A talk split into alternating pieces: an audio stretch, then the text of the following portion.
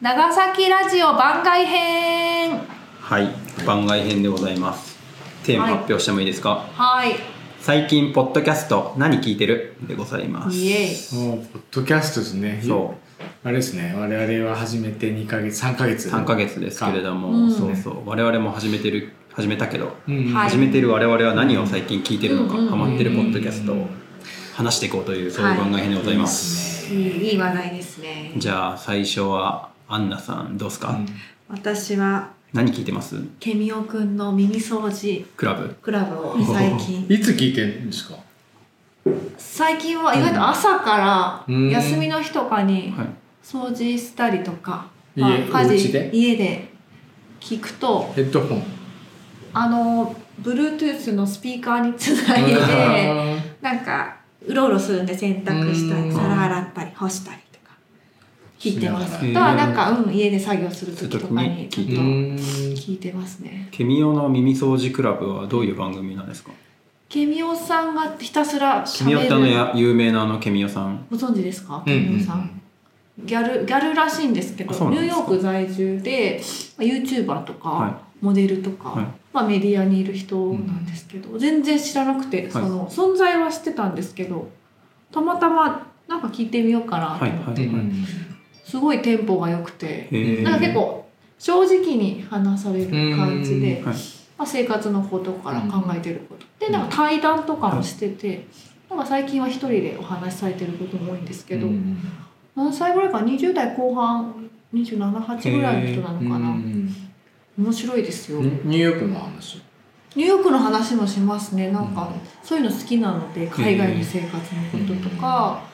なんかこう結構そういうなんだろう SNS とかでこう今現代人がこうこういうこと言われて気にしますとか,、なんかこう悩み相談とかあって、うんそれを結構パサーっと。うんサクいくサ感クじっと切っていって切っていく私気にしないみたいなこあーうなんか気持ちいい元気が出る感うじんですね、今の一押し一押しケミあオンさのん耳の掃除クラクブラブ聞いてみでようす。はい。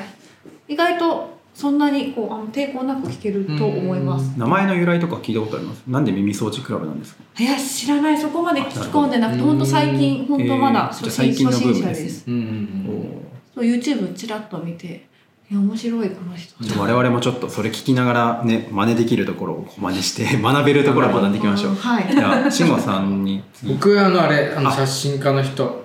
あのうん藤原信也さん藤原信也さんそう新東京漂流ってやつおー新東京漂流、うん、東京漂流っていうこう写真集出してる人なんですよ、はいでもともとはなんか結構旅の写真撮ってる人で、アジアを旅して、はい台湾とか韓国とか、本もねここうにありんますそうねそうすずっと好きでなんか旅行記みたいな小説が結構出てたんですよね、でそその当時だからもう1970年とか60年とかうんもうみんなこう旅に 日本人が旅に出る前ぐらいの感じだから走りですよ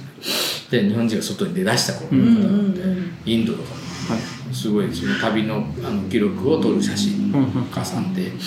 その超有名ですあそうなんですね大御あ所さすが元カメラ専攻のアンナさん、そうなんですよ知らなかったで好きで知らなかったうんでめっちゃす好きなんですあよ聞かなきゃじゃないですかアンナさん聞く聞く聞きますなんか話の中でこうやっぱインめちゃインパクトあったのはこうはい撮った写真の、はい撮った時のあの背景になってる写真、はいあの話とかしてくれるんですけど、はこれがね結構強烈で、はい、そのインドに行った時の話とか、うんインドとかもこうあの、ね、いろいろあのチベットとかだと長僧とか、うん人が亡くなった時、こうえー、ああ鳥がこうあれですよねそう亡くなった体をこうそうそうそうそうでとうんあの追番大地に変えるみたいな、で大地に帰る、ううんでインドだとねガンジス川でえっとね、流すとかでもあるし、そういう話とかもあったりするんですけど、あじゃあそういうそうそうグそうローバルなそうえーなんか楽しそう中州みたいなところにこう人があ違うなんなんか犬がいるみたいな話になって、まあ、そこに渡っていってでそのふと見たら犬がいっぱいいると中州なのになぜかいっぱいいる、うん結構デカめの中う州んガンジス川の間にそこをこうよく見たらなんかこう何かを食べてるなみたいな感じで、そうで流されてきた人を食べてるみたいな。へえで人間はこう食べられるあのるぐらいはい自由なんだぞと、っおーていうようなこう表現をしたりとか写真で撮ったりとかしてて、うんそれを、まあ、世に出すにもこういろいろ苦労されてて、うんうんだってセンセーショナルすぎるからそういうのをね出していいのか悪いのかみたいな論争とかも起こるぐらいの写真であーへー面白いですよそういう写真の話とかも含めて現代のこういろいろ問題ねいろいろ起こってますけど、うん統一教会の問題とかも含めて、うん韓国の背景とか、はいそういったことをズバッとえ話してくれるんでもうなんていうかななんかは話に迫力があるというか、うんあのやっぱね現地を見て歴史を見ながらこう写真撮ってる人の言葉なんでなんかね好きですー、えー、ズバッとこそうですねうん切るっていうかやっぱり写真をやっぱ一枚の写真に撮るまでの過程っていうのがやっぱあるから、それを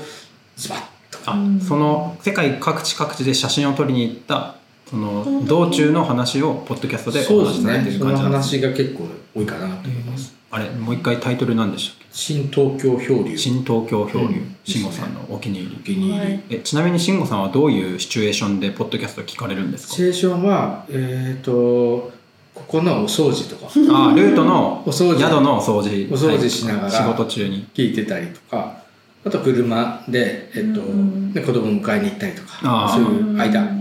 運転してる間、よく聞いなてるまほどす。なるほど、うんへーえー、じゃあ翔ちゃんは私はですね何を聞いてる今ちょっとスマホを見ながらなんですけど、うんまあ、基本的にあの僕古典ラジオっていう、 ね、超有名なポッドキャストが大好きなので、古典ラジオ関係のポッドキャストも全部聞いてるんですよ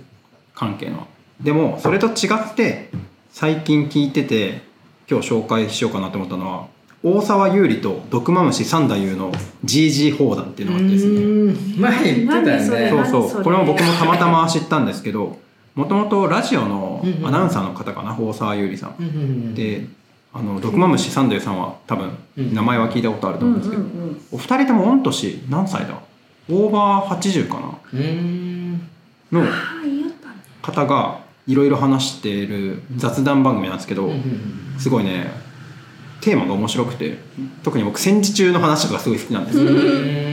お二人戦争をご経験小さい時にされているのであその当時の話とかを結構リアリティ持ってはいお話ししてくれたりして面白いなっていう。うん一個面白かったのが当時の戦時後かなすぐの話でその面白いエピソードをおしお話しされてて、う、うんうん、日本で当時戦後すぐ、うんうん一番お米が取れるところはどこでしょうあそれなんか僕前雑談で話したかも聞いたよ聞いたようん聞いたね。そう聞いた面白いから車の前シェ中アしてでたかなんもかそう話しそうたね。何でしたっけなんかこうあれだよね鉄道が絡んでてその鉄道がなんかこうあれだよねそうそうそうそうえっ、と闇の米が集まるところそうそうそんな感みたいな話でじすよねうんうんうんうでんで闇市闇みたいな、うんうんうんうん正解が赤羽らしくてうんなんかその電車の終着点らしいんですよほーでそのそのまま電車降りちゃうとお米が没収されちゃうのかな買ってきたお米が、うんうんううんうんんうんあー憲兵さんか警察に闇米かなんかで、なので赤羽が一番米を取れるっていう状況米がが集まるよあそれ面白いですよねそういうふうにこうあの戦後のこととか知らないもんうね、んそうそうだからそういう笑い話もあったり、あと本当にそういう時代を経験した方が語うるんすごい説得力ある話とか、うんあと普通に面白いね雑談も多くてなんか聞いちゃうんですようんね、うんう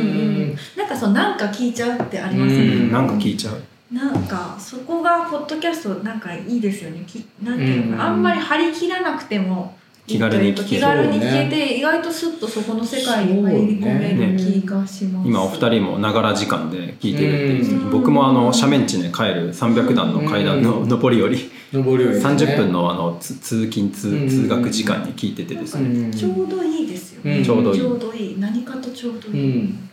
じゃあなんかあれですよね15分と20分とかうんうんうん30分とかその間でこう聞ける感じで